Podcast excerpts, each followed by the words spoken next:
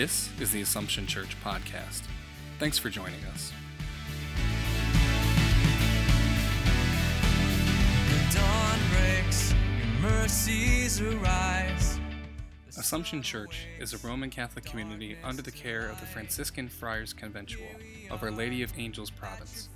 It is a community of faith which is active in service, and its ministries bring the gospel message of peace, reconciliation, and love to Syracuse and all of central New York. Your glory here among us, great is our hope. This beautiful story of Jesus multiplying the loaves and the fish is full of rich imagery and tells of a great miracle. Jesus is in mourning. One of his closest friends has been killed. He goes to find solace by himself, and then he sees the crowd following him, and he decides to speak to them. It happens on the shores of the Sea of Galilee. It happens on a slope, and there's five thousand people there, five thousand men. And Jesus takes what little they have, breaks it, and feeds everyone. Friar Nick last night said it was probably the first church potluck supper, because other people probably started doing the same. The little that they had, they also started sharing. And we fed so many people. I love this story up until the very end. It always bugs me when it says, not counting women and children. Not counting women and children. Why not? Because women and children didn't count. They were not seen as heads of households. They were not seen as worthy of counting. A very different vision of humanity than what Christ has taught us. Thank God, not counting women and not counting children is a thing of the past, right? Unfortunately, that may not be the case. The Lord invites us, and I would like to offer for us to reflect on, who are the people in our lives that are not counted? Who do we either forget to count or discount? We see them, but we think, we, we think of them as less, of not worthy of counting. It is all about anyone who is other than us, anyone who is different from us, that sometimes, because we don't understand, we don't have experience with, we don't count as worthy. We don't count as important. We discount. The very first kind of otherness in society is that of male and female. Women and men in society have an interesting interrelationship. We can't live without one, without one another. And yet we are different, and we don't always understand each other. And still today in society, in many parts of the world, women are discounted, are not seen as important. And before we think of ourselves as so progressive, even to this day, women who do the same work at the same level are paid systematically less than men. Some of that is just from the old days of when men were seen as the head of the household and needed to make more money.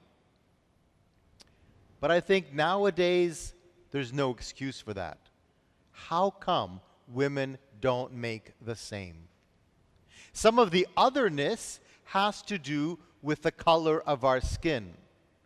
Whether we are tanned or dark or a different shade of white, or we look different in our features, sometimes we see that and think, immigrant, refugee, other, less than, thug, poor, foreign. And we create a separation, and we don't see the person behind the difference. And some of that is just because we don't know any better. we've not met people from that culture or nation or race. And it's foreign to us, and so there's sometimes trepidation. But when we discount people made in the image and likeness of God, we are really rejecting God himself. And the otherness can be experienced not just in skin color or in gender, sex. It can happen also in terms of religion or political persuasion. If you're on Facebook or Instagram or anything, you know that there's a, a heating, raging debate between Democrats and Republicans, right? And it gets nuts sometimes. We fail to see that we are all brothers and sisters. We may have different opinions, different approaches, but ultimately, we are made in the image and likeness of God. And so my invitation to you today is to, for all of us, me included, to ask ourselves two things. Who are the people that I discount? That maybe not on purpose, but I think less of sometimes, not worthy of my attention. Could it be someone that serves you, works for me, attends to me, somebody I meet at the gas station, somebody at school? Who do I think less of, and why? And the other thing to wonder is also, and this is really important for our parish, is when we count people, not just to count the people that are here, but to ask ourselves, who's not here to be counted? For example, where are our neighbors on the north side? Many of you come from suburbs, and we are so, so grateful that you come to Mass here. But you got to wonder, this neighborhood is full of people and full of young kids. Where are they? Do they not feel comfortable to come? What is going on? How do we make our community more welcoming, more open to a diversity of people? So with that reflection, I leave you this weekend to try to make your lives more open, to count those who are in need, and to speak up when you see situations where people are not counted as equal, where people are not respected. Whether it's in gossip or in humor or in your own political choices, you have to put into practice the gospel. It's not for me to tell you what to do, but for you to apply what I'm saying and what I'm encouraging you to do into political reality. And finally, one more thing. Speaking of being counted, it is census time in the U S And because of COVID, things have been delayed, but it's still time, and there is still time, to fill out our census forms. Now, why is the census important? Because it takes a snapshot of our country. It counts everyone, and it tells us what reality is in our city, in our state, and in our nation. And we know that it's based on this snapshot of reality that funds are allocated for services, for emergencies, for the things that we need. And during this pandemic, we know more than ever that we need to have accurate numbers. So it would be not just a really good civic thing to do, but in a way your religious duty to fill out the census if you haven't done so already, so that every person in your neighborhood is counted.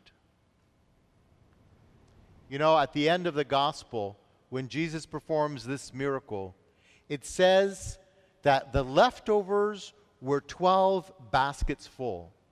twelve is not an arbitrary number. twelve reflects the twelve tribes of Israel. twelve speaks of, foreshadows, the twelve apostles. Twelve in biblical terms means everyone, the whole nation, the whole community. Just in leftovers, there are twelve baskets full. In other words, enough for everyone. God's grace is abundant, and it's enough for everyone. Your heart, my heart, is big enough to count everyone. In you our every day becomes eternity. Thanks for listening to the Assumption Church podcast. To listen to more episodes, connect with us in our community, or join us for worship, please visit assumption s y r dot org.